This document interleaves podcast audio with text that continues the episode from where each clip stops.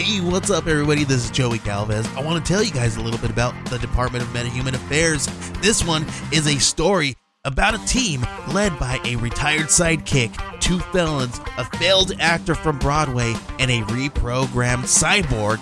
But their first mission is to stop the criminals who have robbed a bank, and they will have to set the world at ease. You're going to get 180 pages of entertainment action packed awesomeness right here in the first six issues in a collected hardcover volume one. All you got to do is head on over to Kickstarter.com and type in the Department of Metahuman Affairs or DMA and check it out right now.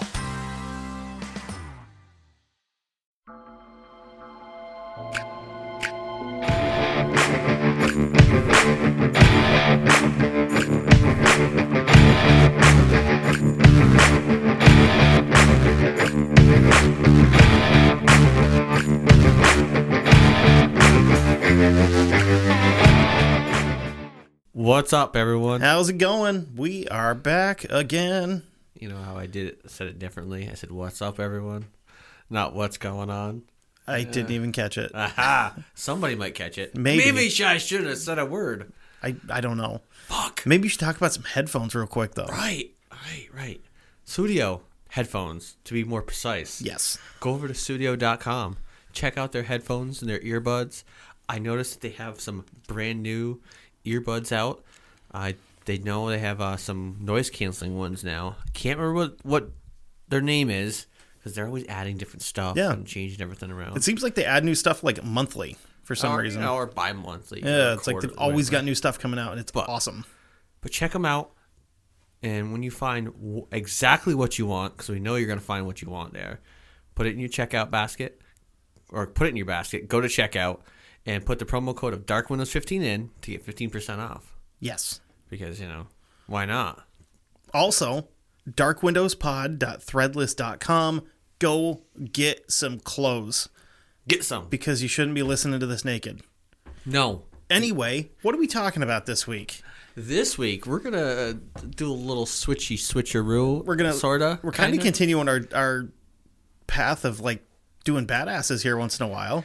So this week, on this episode of the Dark Windows podcast, we're going to be covering badasses. Yes, but we're gonna do Black History Month badasses Yes, because it's February and we didn't do this last year like we we should kind of wanted to, and we Or just kind of got caught up with other stuff. But we anyway, just forgot. Yeah. Anyway, uh, That's, I was supposed to put it that way. We forgot Yeah. because you know we we just get wrapped up in things and we get sidetracked. We're like, oh hey look, squirrel. Oh, and hey. honestly, sometimes it's hard to remember whose fucking month is what. I honestly You know, I, I don't really I, care. I mean, no disrespect by that, but it's like everybody's got a month, and I don't know whose is what. I look at it like this: if you're a badass, you're a badass, and I don't really care. If it's it's you know. So take it, take it away. Who you, uh, who you got? Well, this week for this one, I am covering doing something completely different. My badass I chose for this episode is not one of those typical badasses that we cover. Mine is. Mine is not. This one is a female. okay. Okay, which you know, male or female doesn't matter. It, it- it doesn't really make a difference. You can be a badass no matter what. But what I mean by not typical, she did not single-handedly go out and kill twenty or less soldiers to prevent them from advancing. She didn't get on a plane during wartime and you know march drugs and stuff like that from one area to another. Didn't get people out of um out of the combat zone. You know she she this wasn't her. This was not her. Yes she did serve um in world war ii um, but we'll get to that. The lady that i'm covering is bessie stringfield she was born, not born Bessie Stringfield. She was actually born Betsy Lenora Ellis on February 9th, 1911, which is pretty cool because today's her birthday. Oh, happy birthday! kind of forgot what today was. To be honest, I was, uh... I honestly went, "Wait a minute. Today would have been her birthday." happy birthday, buddy. She was born in Kingston, Jamaica. To Mary Ellis, who was a domestic servant, and James Ferguson, who was Maria's employer. Ah, okay. Yes. Uh, when she was young, she and her parents immigrated to the U.S. and more specifically Boston, Massachusetts. Nice. Now, when I say her parents, I'm not quite sure if um what when they were saying parents if they were referring to um like so her mom obviously, but to uh, Mr. Ferguson. I think it may have been another person, n- another guy that was just what became her dad. So her kind of stepdad, I guess. Yeah. I mean, I don't really know because honestly, I could not find anything that said dad or, you know, Mr. Ferguson or not. Well, that's fair enough. That's okay. Yeah. I mean, so I, I, I like to be as thorough as possible, but even But do you though? I do. anyway, uh, so she immigrated to the U.S. with her parents. Now she did become a U.S. citizen after immigrating, um, because her, her parents, you know, went through the whole citizenship. thing. Right, right. But coming to America, having a happy life was not long Not because cards. no, because her parents, when she was five years old, became sick and both died from smallpox, What and she what, became an what year did she what what year did they die? So well, she was born so 1916. Okay, so okay. So it was during that time of the whole. Uh, Though the reason I ask is because I was wondering, I'm like, did they get lucky with smallpox and avoid the Spanish flu? But no, they were a couple years ahead of that, but still lucky apparently because uh, the Spanish flu I guess sucked. yeah. But I never had it, so Well, hopefully you don't have it. never you never know, man. Hard telling, not knowing. And start eating fucking bats and get coronavirus. So Ooh, mm. bats are juicy though. Ugh. So her parents got sick, like I said, and they died from smallpox, and she became an orphan. So she went to live at an orphanage, like most kids that are parentless. But she wouldn't be there for long because she would soon be adopted by an Irish, Irish woman who raised her in a very strong Catholic upbringing. And when Bessie was 16, her adopted mother gave her a motorcycle. awesome. Yes. Happy birthday, kid. in an interview she gave for to Anna Ferrar um, in her book primary source Hear Me Roar Women, Motorcycles, and the Rapture of the Road. Bessie revealed to the author how she drew courage f- from her faith to Jesus Christ, whom she called the man upstairs. So, and so it's just, you know, pretty cool yeah, no, I, I can because appreciate that's that. where she got you know because of because of her adopted mother she got this you know faith and she decided that well i'm going to start riding this bike. So at 16 never riding a bike or anything she hopped on it and took off. Um when so then she also goes on to say in this interview that when i was in high school i wanted a motorcycle and i got one she said. Her first bike was a 1928 Indian Scout, which as soon as I heard that, I went, "Oh, That's a pretty sick bike. I know, yeah. but at the time, that's kind of It like, was pretty standard issue at the time, but like, eh. but now we look back at it and we're like, oh, fucking Indian, yeah, Yeah. buddy. now. I actually have an old uh, enamel uh, Indian motorcycle sign in my basement. Yeah, Pretty fucking cool. It, is. Yeah, it is I, I actually start cool. moving that shit up here into the studio. I know it, it actually is pretty cool. You 'Cause have I get- some old old uh, Remington stuff, right? Is it Remington or didn't you have some other type of? Oh, I can't remember what it was. I've got that. I've got an old uh, an old Camel cigarettes one down there. Oh man, Um, there's a bunch of them because the guy, the people we bought the house from are just like they just left it here, and I'm like, fucking yes. Yeah. so, like I said, not having any prior knowledge of operations, she just was like, you know what, the hell with it. And Worst you can do, is worst is gonna happen is you're gonna fall off of it. Yeah. Well, she just threw caution to the wind and got on and just went for it. No, I mean, And yeah. she proved to be a natural. You're you're a kid. You're not afraid of anything. You know. But You're not smart enough to be afraid of anything at 16. yeah, true. I And- wasn't at least. And like I, uh, the reason why I had given that quote before about um, she drew courage from Jesus Christ and and that you know she called him a man upstairs was because she insisted that the man upstairs gave her the skills to be a natural on the bike and just get on it and go. But what if we're all wrong and the guy she's talking about was actually like an upstairs neighbor? It's like some Greek dude. this guy gave me a motorcycle. He's pretty fucking awesome. Thanks, guy upstairs. Oh Jesus. I don't know. That'd be fun though. True. now, I did find that in one source, um, she actually got rid of her Indian and then uh, went to a 27 um, Harley Davidson motorcycle. nice. But I don't, I don't really know. I mean, it doesn't really. A lot of the things kind of left part of it out. Some of them left it in. So it, you know, just Spoiler really- alert for my half of the episode. yeah.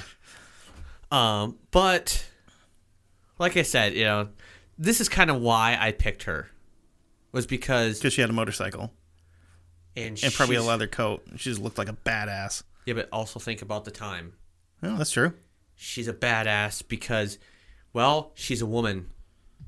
She's on a motorcycle. Well, let's be more specific. She's a black woman in the 1920s. Doesn't matter. She's a woman first. Well, That's that's the part that's you know big time. Being a woman in, you know, when she's 16 years old, so 19 in 1920s, getting a motorcycle. You know, women at that time did not get on a motorcycle and ride it.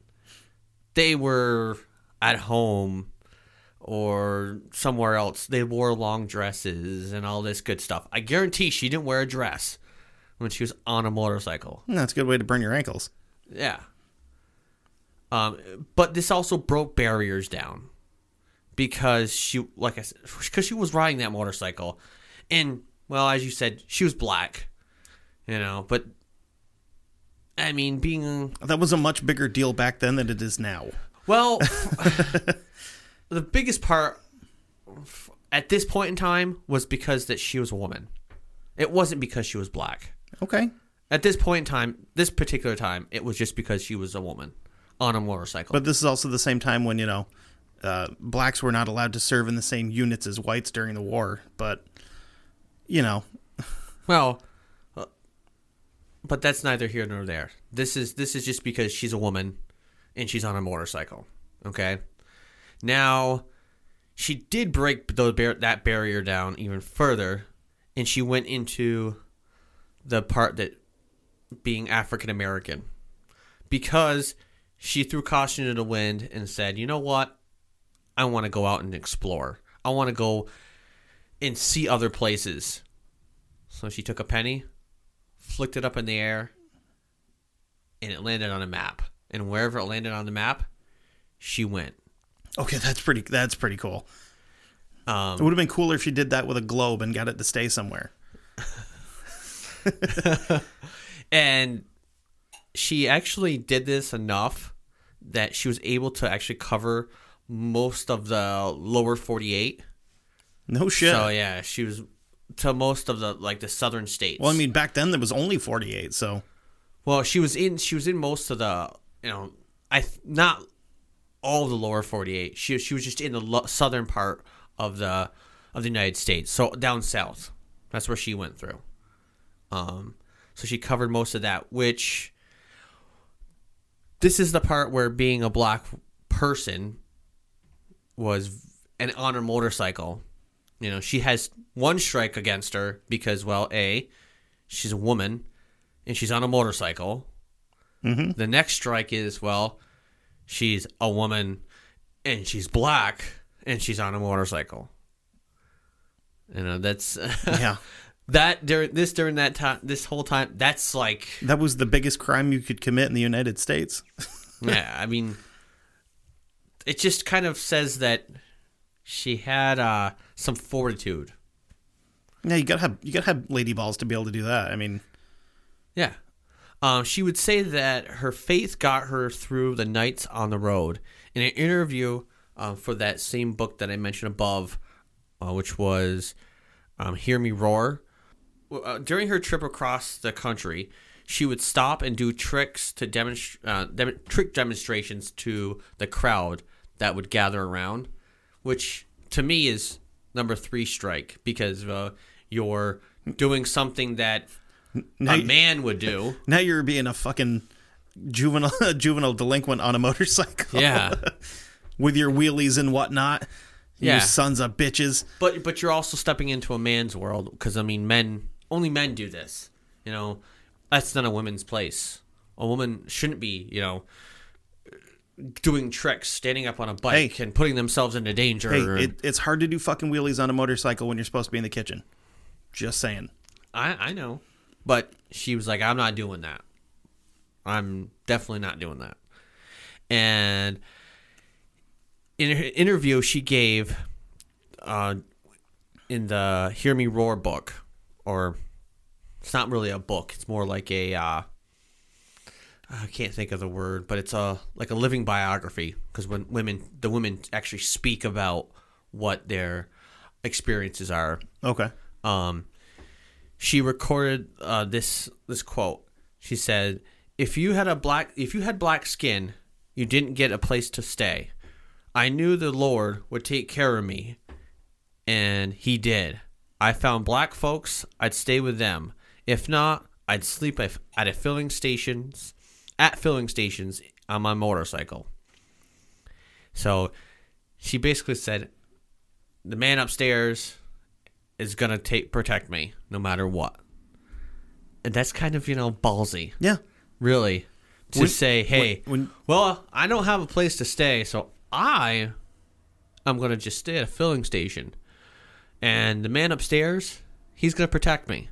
But being in the South, Yeah. Mm, that's like I said, took big, big cojones, Yeah. to do, because I mean, who, who the Who the fuck does that now? Yeah, but I mean, then you don't know what's going to happen to you because you don't know if some, you know, white folk are going to come along that are so racist. Not saying every single one in the South was racist, but I'm saying that a vast majority were.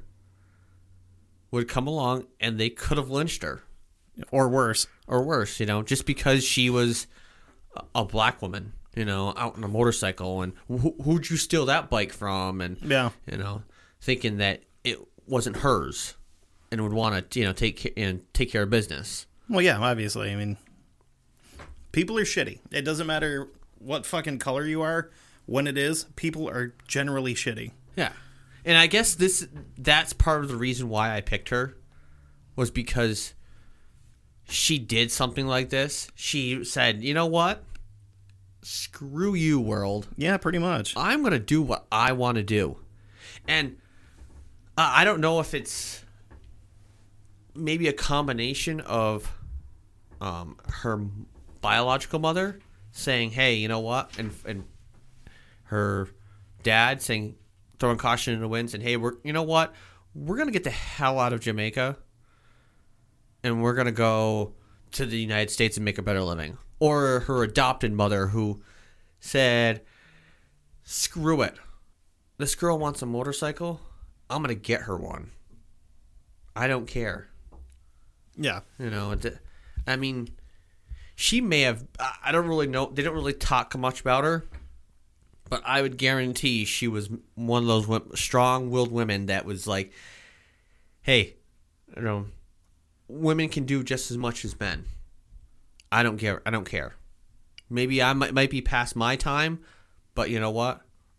Let's let her have it and let her go with it, because the man upstairs is going to help." Right.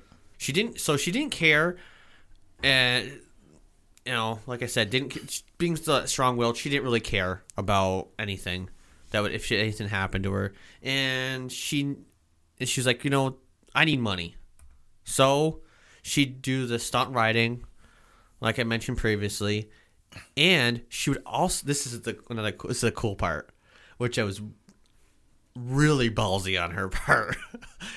she would get on her motorcycle and go to flat tracks.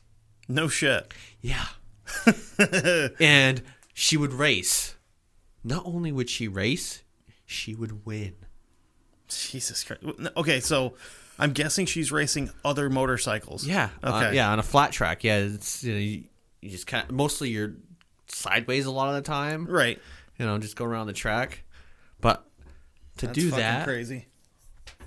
because it's it's a man's world type of thing. You It's fucking dangerous. That's why. It is. That's why women weren't expected to be doing shit back th- like that back then.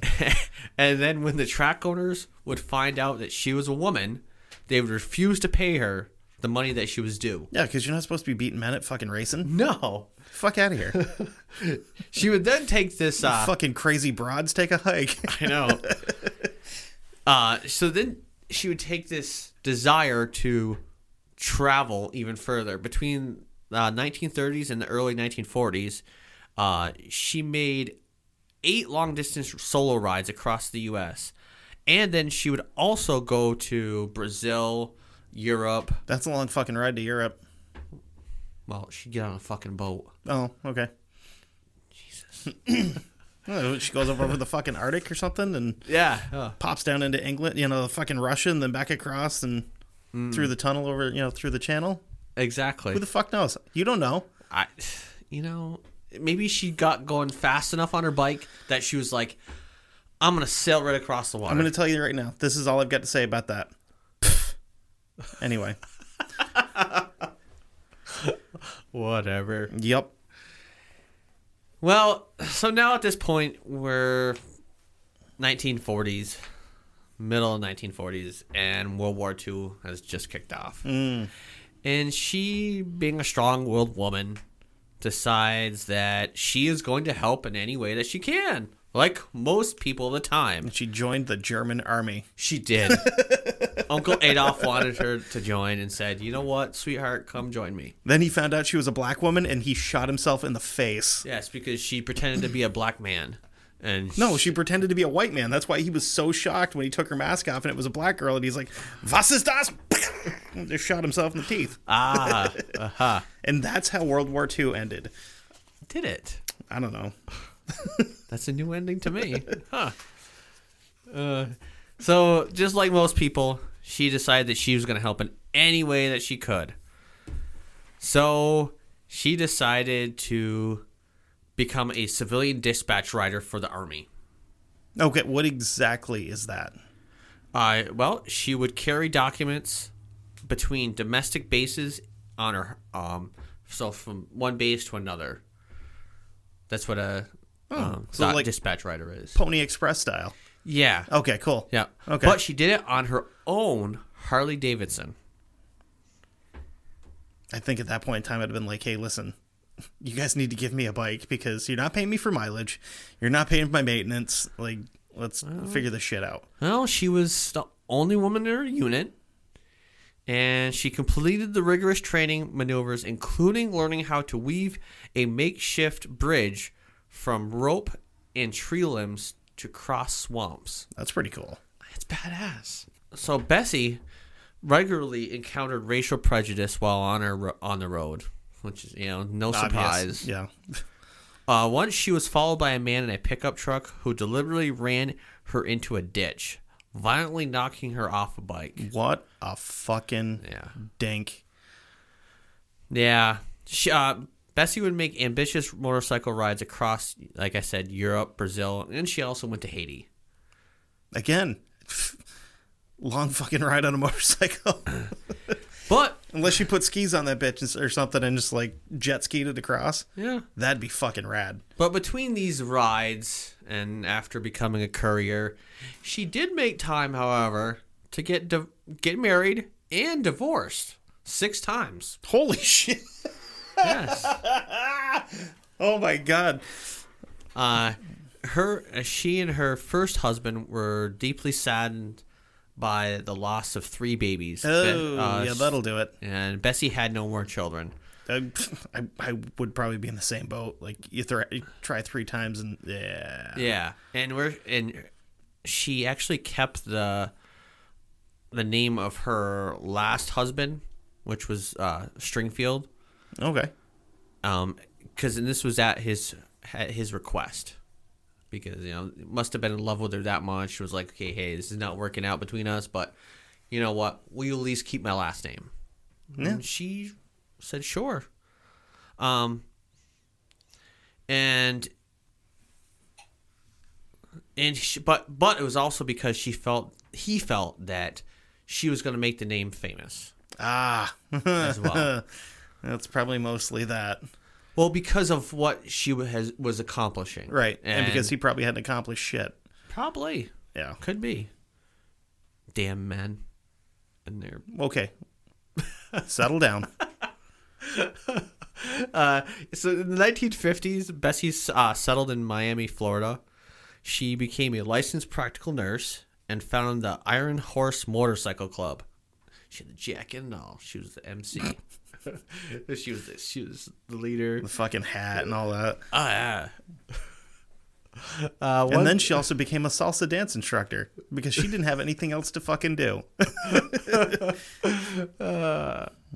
I guess and and her days of racing weren't done as well because like one time she then she also raced again and she took off her helmet and the officials were blown away because she they she pretended to be a male and they were like whoa And then they're just like, yeah, beat it, motherfucker. We ain't paying you. Good job, though. A little smack on the butt on the way out. yeah It was the 40s. You were allowed to do that still. it's true 50s at this time Whatever. but still they could still do Dude, that you could smoke in a fucking office. They're just like, hey, good job, kid. that is true Smack on the ass and on your way.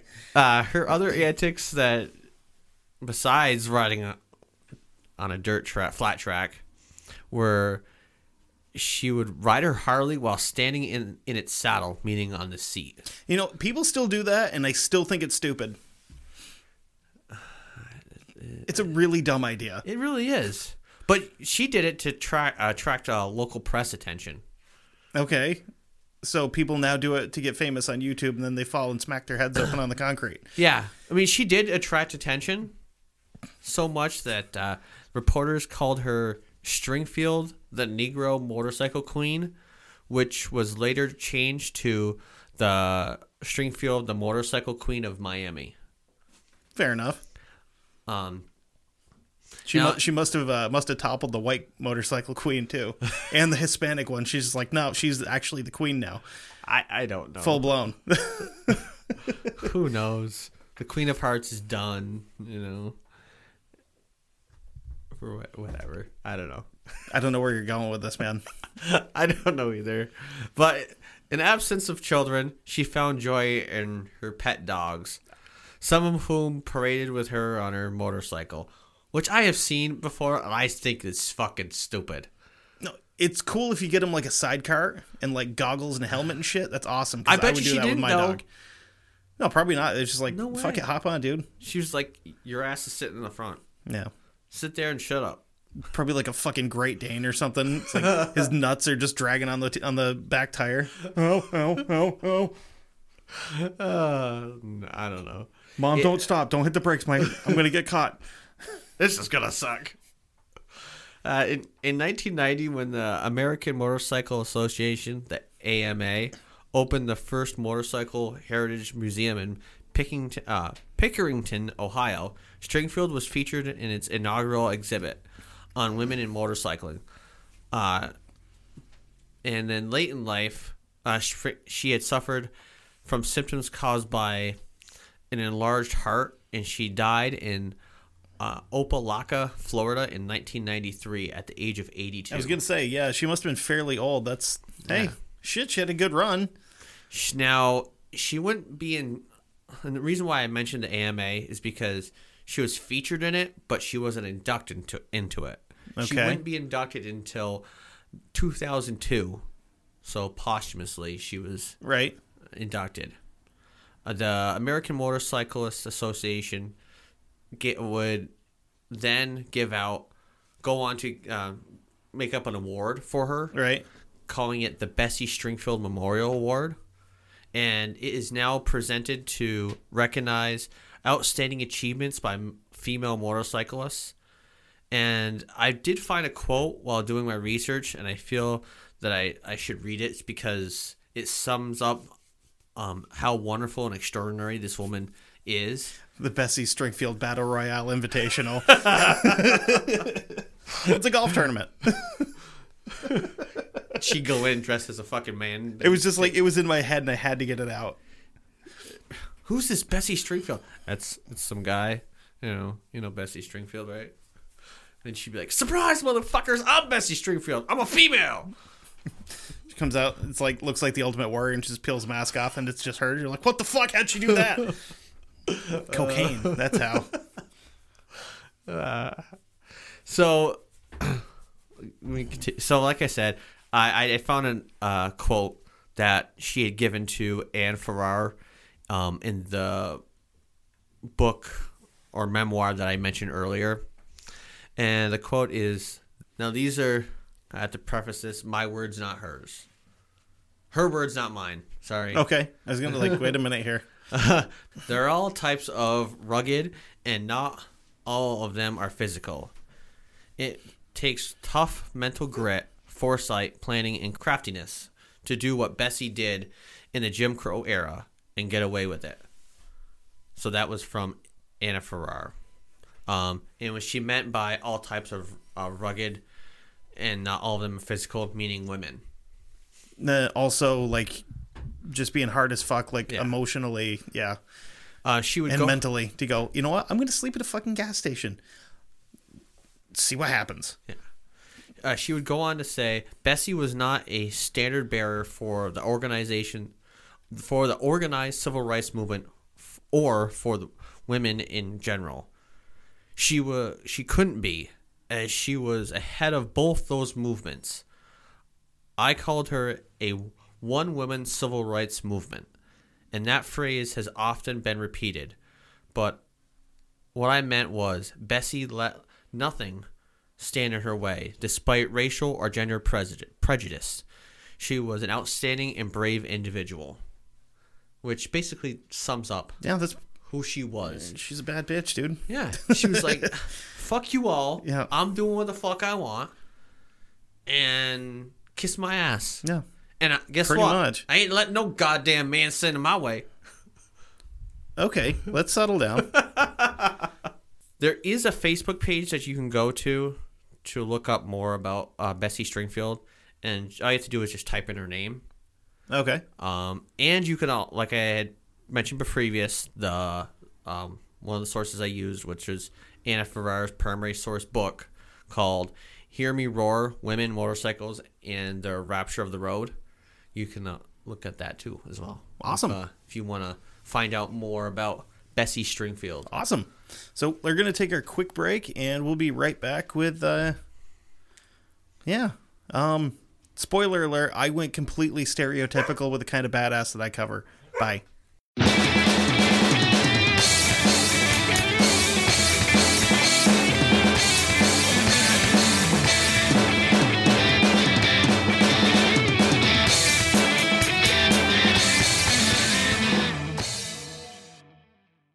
The Dark Windows podcast is brought to you by the Great Courses Plus. The Great Courses Plus is a subscription video on demand service with thousands of in depth videos taught by the world's greatest professors. You'll always have something fascinating to learn about. With categories ranging from history to travel, there's something for everyone.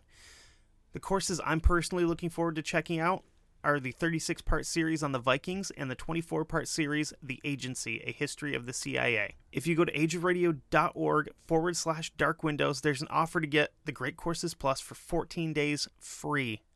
Stay ahead in life. Start your access today with 11,000 plus video and audio lectures on a range of topics. Now, let's get back to the show. Okay.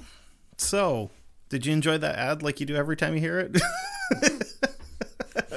we got we, we got to get another one going. Um anyway, I loved it. yeah, it was great. Ha ha. Yeah. So, continuing on with our Black History Month badasses, I'm going to cover somebody that I had never heard of until I started looking into just like I basically I have a book. It's called Badass and it's got by Ben Thompson. It's fucking awesome. I was flipping through it and I saw this guy and I went, Oh, wait a minute. I think this is my guy. so, Was it though? Was it your man? yeah. This is a man who was born into and then escaped slavery, fought for a short period in time during the Civil War, and went on to become a legendary lawman who could have very, very easily been lost to history due to his race and the laws of the 19th and 20th century. Mm-hmm. I'm going to talk about Bass Reeves. Okay. Got a little bit of a neat thing to talk about at the very end of it, too, with him. Bass Reeves was born in Crawford County, Arkansas in 1838. He was named Bass after his grandfather, Bass Washington, which, Bass, Washington. yeah. Yeah. Okay, first part uh, I can see, but so the last part is uh after George Washington, No idea. Um, or was it? uh Well, I was gonna say Booker T. Washington, but he's later. Are you talking five time WCW champion Booker T? no, you asshole. Seriously, who was more important? Hmm. Booker T. Washington, the non wrestler. I doubt it. Come on, man. Five time. Five time champion. And the five-time champion was just called Booker T. He wasn't called Booker T. Washington. He was originally Booker T. Washington, though. Where did he get it from? I don't know. Maybe a famous dude. Dumbass. It was WCW. They had fucking stupid names for everybody. Okay. Okay. Okay. Anyway, his family, and I really hate the fact that I have to use this term, was owned by Arkansas legislator William Reeves, hence the surname of Reeves. Okay. Um, because a lot of um, it's one of those things. It's history, but I gotta say it. A, a lot of people that were um black then, if if uh, they would take the last name of their uh, of their owner, Yeah, because owner. you're my property. You have my name. Well, no, a lot of even even if uh, even if they were set free or whatever, they could have just chose their own name. They still took that name. Fair enough. So, sometime around 1848, Reeves packed up his family and slaves and moved to Grayson County, Texas, where his son George was living at the time. George was a sheriff and one time Speaker of the House for the state of Texas. When the Civil War broke out, George Reeves joined up with the Confederate side, obviously being Texas, not really a northern state, um, and he took off to war. He took 10 year old Bass with him. Okay. I don't know why. If it was maybe like, hey, you're going to stay here and take care of my shit while I go out and pretend I'm a fucking hero. Maybe. Who knows? Oh, that's probably why. So one night, George and Bass were playing cards. They got into an argument. Just who knows about what? History has fucking lost this detail. Keep in mind, George Reeves is a grown ass man, and at this point, Bass Reeves is 10 years old. Yeah. The argument keeps escalating and it's getting more and more heated to the point that it got physical. Bass Reeves, again, a fucking child, Don't tell me he beat the shit beat out of the living shit out of George Reeves. beat his ass. I saw it. I don't know why, but I saw it coming. After leaving a man probably at least twice his age in a pool of his own shame, Bass escaped north and across the Red River into Indian Territory, which is modern day Oklahoma. Which natives despised black people just as much. Not in this case. So he ended up meeting up with a, a group of Cherokee who took him in and treated him like one of their own because he was a kid. You know, they're not going to be like, fuck you, get out of here. True. True. You know? So they fed him, they gave him a place to live, and they would also give him the skill set that would make him a mega effective lawman in the future. They taught him horseback riding, Tracking. tracking, shooting, and by the time the 13th amendment was passed, he was fluent in all in the languages of the what they refer to as the uh, the five civilized tribes, which were the Cherokee, Chickasaw, Choctaw, Creek, and Seminole. Um, so after slavery ended and he was he became a freedman, he remained in Indian territory and uh, started up a farm and ended up marrying a Seminole Indian woman. Really? The two of them had 11 kids together. Well, that's not uncalled. That's Right. not not not uncalled for. It's not unheard of. Right. Very fertile people. Well, no, the thing is, there at that time, I I know. Yeah, having that's- eleven kids was what you did. But when you have 11 kids and all of them survive, that's fucking magic. True. So he would actually split his time between farming and raising his family, and occasionally, from time to time, uh, working as a scout for the U.S. Marshal Service. On a side note, I had to put this in here because I found it really awesome. In 1882, George Reeves, his former owner, died of fucking rabies. it's like, how often do people die of rabies? Like, never. And it couldn't have happened to a nicer asshole in uh, in the early 1870s, he went from being a part-time scout to a full-blown marshal when Isaac Parker was appointed federal judge of the Indian Territory by President Ulysses S. Grant. Parker was sometimes referred to as the hanging judge because there was over the course of a single day he put somewhere history is kind of foggy on it between 6 and 10 criminals to death by hanging. But in the grand scheme of things, of the 13,000 some odd trials that he held, Yep. he only had about 400 men executed. At a time where you could be executed for fucking anything, ain't bad. You know? Could be a fairly lenient guy. Seems like he'd be understanding. uh, But if you stole horses, you were going to, you know. So pretty much the hangman judge was just a kind of a It was a nickname he got because he was having a bad day. yeah, or it's just kind of like a scare tactic. Yeah. So it ended up getting to the point that Parker needed more lawmen and he put out the call for more marshals. Bass Reeves was one of the first men to answer this call. He would work out of the courthouse slash jail in Fort Smith, Arkansas. Him and uh, Judge Parker had a really good working relationship because Parker wanted criminals caught, and Bass Reeves, being the badass motherfucker that he was, wanted to catch bad guys. So it worked out well. Wow, still a hard job because you're still black. Right.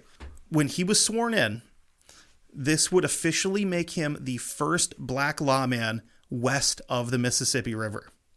He was one of 200 marshals hired on for the entirety of the Indian Territory. But but what made him more special is he was one of the very few that was fluent in the languages of the five tribes. Here's an interesting fact with a little bit of foreshadowing towards our final trivia piece. Bass usually rode through Indian Territory with a member of the Light Horse, which was the tribal police of the five of the five tribes. Mm, anybody picking that up yet? Maybe. Okay, that's fine.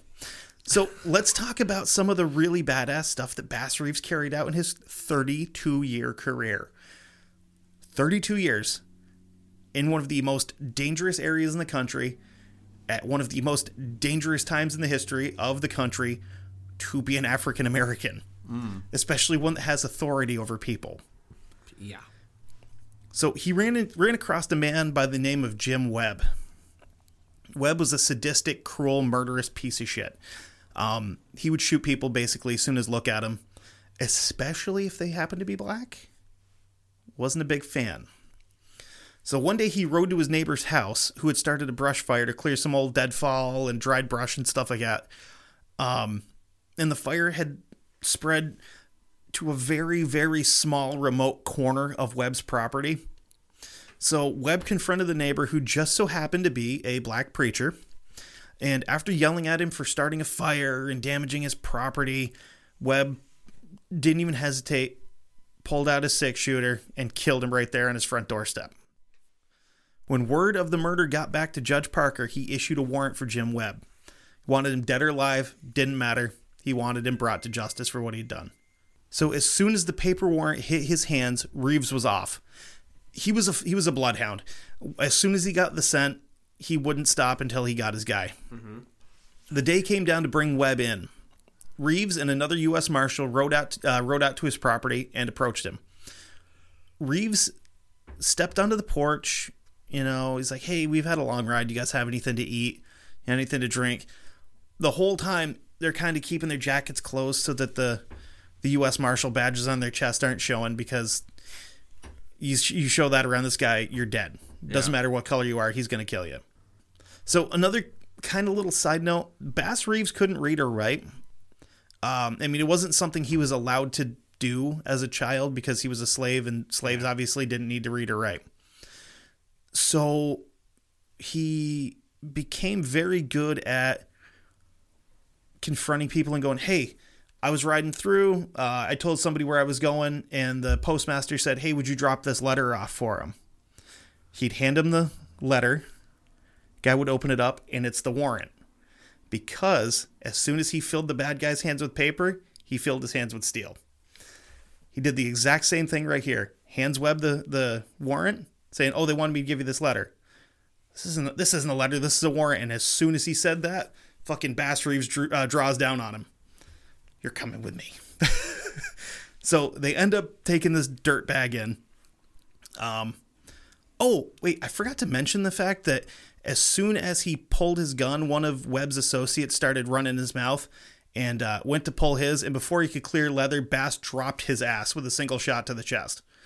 So Webb went in pretty, pretty uh, calmly after that.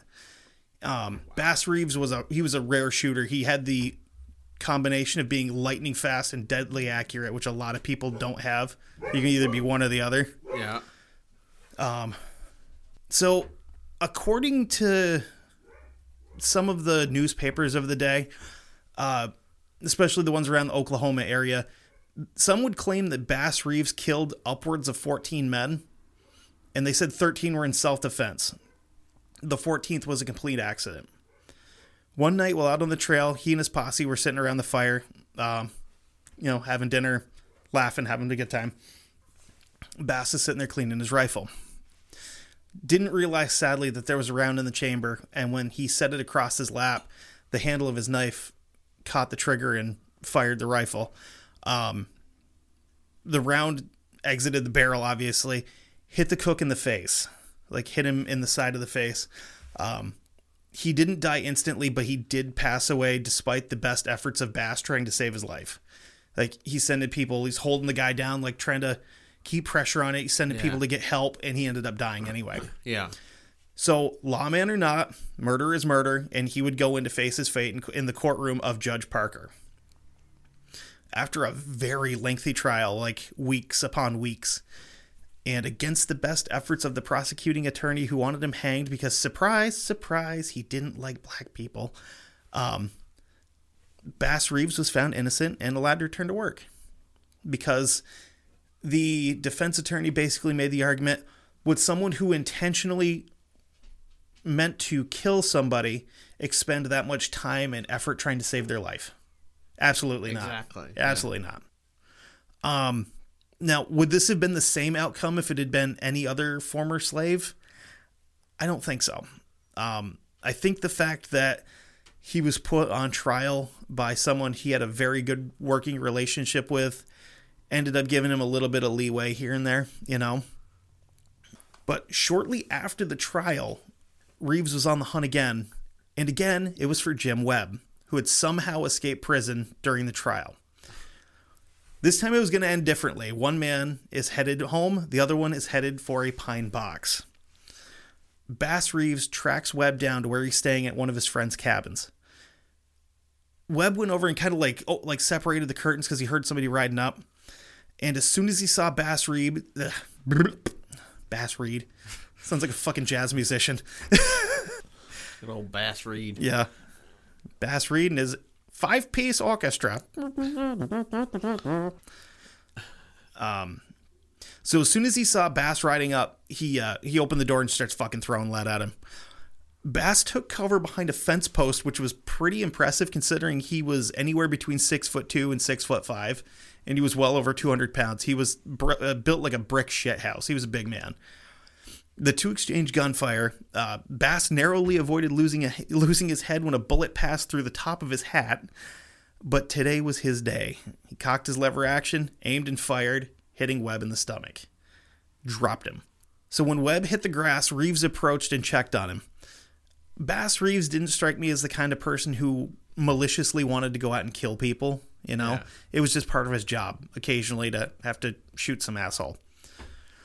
So, according to some stories, Jim Webb used his dying breath to actually pay respect to the lawman and gave him his pistol as a, as a show of respect. Which, for a guy who was a notorious racist and a all around scumbag, not a bad way to end your life, I guess. There was a couple other ones that I found. There was one in 1885 where he was sent out to bring in uh, three brothers. Their last name was Brunter.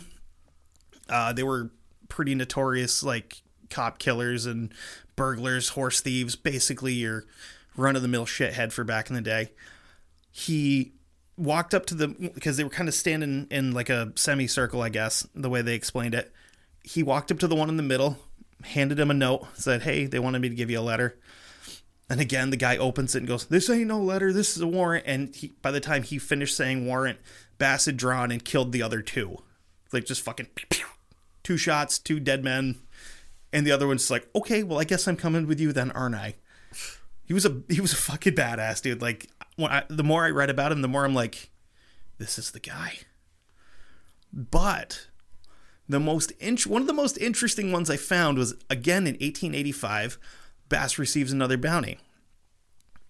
This one hit kind of close to home for me because it's a little bit of a callback because the warrant he was given was to arrest the bandit queen Belle Starr, who was one of our earlier episodes. Yeah. Reeves and Belle actually apparently were on some kind of friendly terms. Um, many times, no, they, they dealt with each other many times and uh, they kind of knew some of the same people. Uh, Reeves would sometimes inform her that, you know, hey, you're wanted in Fort Smith for something. You may want to, you know, avoid the area. Yeah.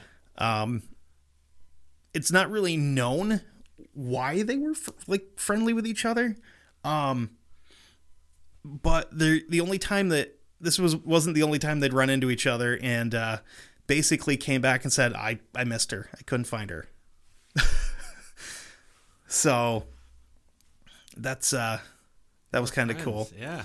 and uh, That's pretty cool. yeah. Um, this next one was probably the hardest warrant he would ever have to serve. He had to hunt down his own son, Benny. Benny was wanted for killing his wife and going on the lam afterwards. Um, when he found out about the murder and he saw that someone else had got the warrant, he walked up to him and took it out of his hands and said, This is my family. I'll handle it myself. That had to have been like heartbreaking as a father, but also like, I find you, I'm going to kick your ass because, you know. Yeah. So here was the real question. If he found Benny and he drew down on him, would Bass hesitate? What do you think? Do you think if, if, if his kid had drawn down on him, he would have showed any hesitation and not just fucking blasted him right there? It's hard telling not knowing because you don't know what type of father he was. Right. Um, so part of me wants to say yes, he would have, but the other part is kind of like uh, I don't know because I don't know what kind of dad he was. Right. So if that's kind of my conundrum. So he did end up tracking Benny down. He found him camped out sleeping next to his fire. Um, woke him up and took him in without incident. There's no shots fired, no like ill words spoken, just like, hey, come on, you know, we got to take care of this, you know. Um, so Benny would actually be convicted for the murder. He would serve his time in Leavenworth, Kentucky, and when he was released, he went on to become a model citizen.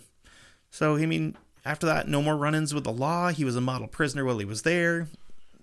Well, I mean, we don't know what uh, dear dad said to him Right. or, or did to him on the way. And I mean, he was only, he was a kid when he killed his wife. He was like 17, 18 years old. So, I mean, it's still no excuse to kill somebody, but you're a kid. You got time to fix yourself.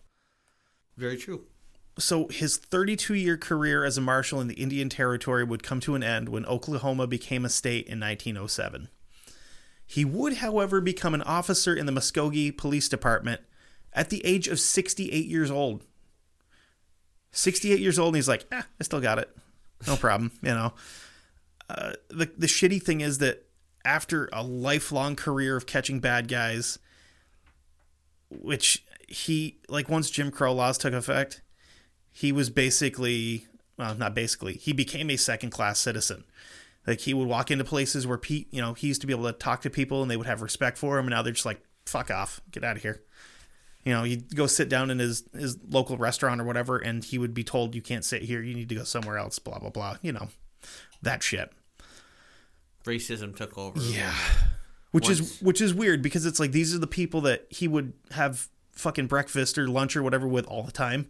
And then once it became legal to be a piece of shit, they're just like, okay, might as well do it, right? Well, it wasn't legal. I mean, it was because it Less was, it was- frowned upon. Well, the thing is, it it was still frowned upon then. I mean, they still didn't like they still didn't like you if you were black. You know, during his time that he was a marshal. I But mean, but these were people that had res- that they respect had mutual respect for each other. And then when the Jim Crow laws took in, it was just like none of it happened. yeah, but he had less power though too. Right. Which, because if if he was still marshal, marsh the you know the black guy that's marshal, well, all right, we gotta pay him respect because we might need him to do something for us one day, and Yeah. you know, it, so kind of one hand washes another in that situation. Yeah. But the old man that's a sh- that's a cop or whatever, or was a cop, eh, whatever. Bass Reeves ended would end up passing away in 1910 of kidney disease. Um, he had an amazing career with uh, more than uh, there was more than a few, uh, more than a handful of sources that I looked through claimed that he brought somewhere in the neighborhood of 3,000 bad guys into justice. Wow. It's like that's a lot. That's like uh, almost a 100 a year for 32 years. It's a lot. That's a lot of. You know, Oh, if it, hold on, how he was thirty? It was when it was there for thirty-two years. Yep. and he brought in how many? 3,000. Well, It's a little over a 100 a year. well, that thirty-two hundred would be a hundred a year. Yeah, not not bad, kid. You know, um, So, one of his biggest busts was when he actually brought seventeen into men into jail by himself. um, and there is a really popular fan theory. Remember, I said we had a little bit of a fun thing at the very end here. Very popular fan theory that the story and radio show of the Lone Ranger is based on Bass Reeves kind of makes sense when you think about it. There are a lot of parallels. Both were no bullshit lawmen. Both used disguises to get to the bad guys. They were tricky. Um, both rode around with an Indian companion. And if anyone ever stood for truth, justice, and the American way, it would have been Bass Reeves. He was a he was an interesting dude. Um, I did get a lot of my stuff from a uh, YouTube documentary that I watched. Um, it's called Lores and uh, Legends and Lore of Yeah. the Old West. It's directed by a guy that I'm sure a lot of people don't like, but he did a really good job of the series. I watched a couple of them. It's Bill O'Reilly. Um, I watched a few of them in the series. They're all really well done. well, Bill, He's- just, just he's a don't like- historian. yeah, just because you don't like his politics doesn't Right. mean that he's not good at hi- historical type stuff. Right. He he really is. He knows his Oh stuff. yeah, yeah, he's a very smart man. yeah. one of the other things I ran into on YouTube, I had a hard time with this because I kind of got sucked into it for a little bit and I regret it. Um, one of the next videos that popped up from was from a different channel claiming that Bass Reeves wasn't a black man because he was light skinned black.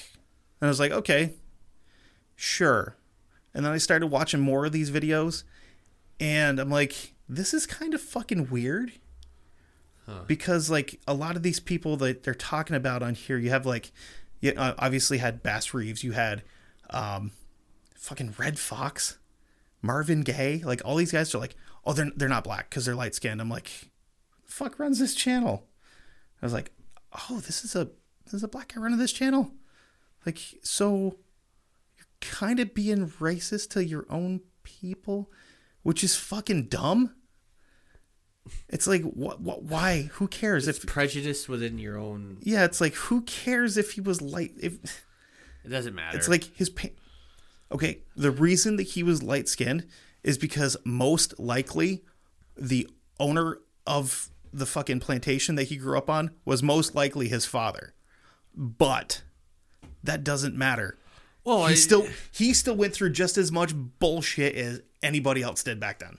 Well, the thing is, also, not every single it, it's not everybody that's that's African is like dark as hell. Exactly. You know, look look at look at everything. You know, Yeah. I mean, like Manute Bol, okay, he was the blackest black man I have probably ever seen play basketball. But that dude was like eight feet tall. He was, he was, and He he was legitimately like seven seven, wasn't he? uh, Something like that? Yeah, close to that. Yeah. But you know, I mean, I still, you know, he he came from Africa, yeah, but he he was, you know, super super dark. But then you got other people that came from Africa that were Not. not as dark, you know, which is, but that's just the nature of.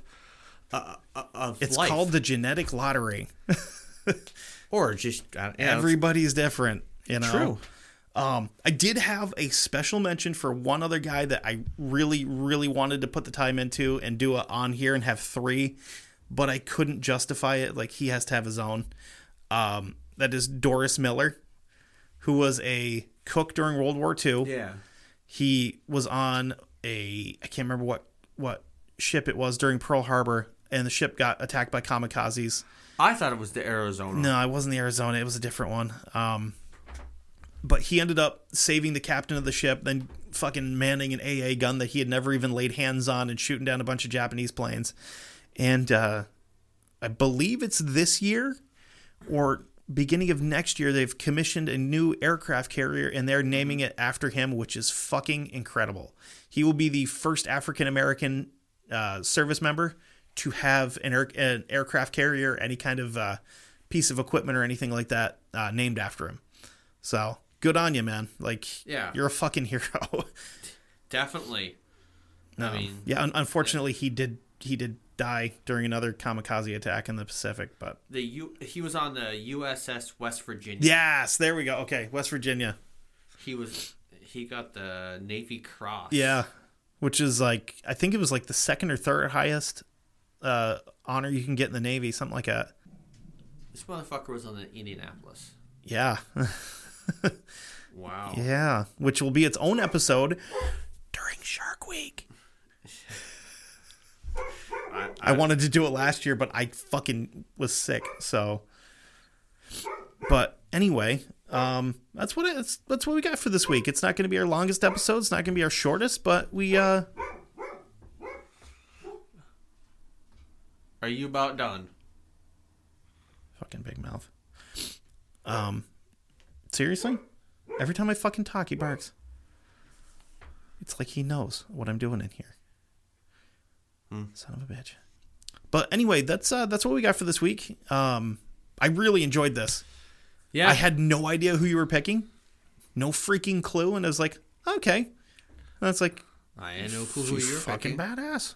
Yeah, uh, like I said, I wanted to do someone that you know was was far better than wa- was not not far better, but t- different. Yeah, And it wasn't you know a typical, like I said, typical not typical military.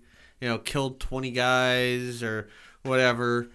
Neither one of us did tip the typical, you know, military type badass type of you know. Well, never mind. You started. You, you kind of. hey man, it's not my All fault. right. I, it's not One my fault. us I love. Tombstone, and it's just like I'll Wild West. Lawmen. Yeah, that's cool. Wait, I can cover one for Black History Month. Fuck yeah, let's do this. But true. yeah, no, I had a lot of fun with this. Like, we, have, we got to do more badasses. I really enjoy it. Yeah, badasses are fun. they're Badasses. fun. They're easy to find stuff for. They're fucking crazy.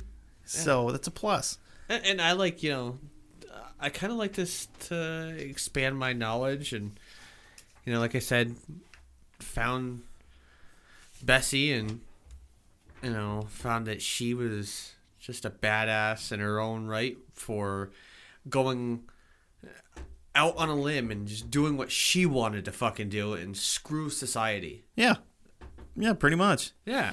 Um, you got anything else? No, so I mean, hit us up on uh on Facebook. Go to Dark Windows Podcast. We're on there, uh, and we're also on Instagram at Dark Windows Pod, Twitter at Dark Windows Pod.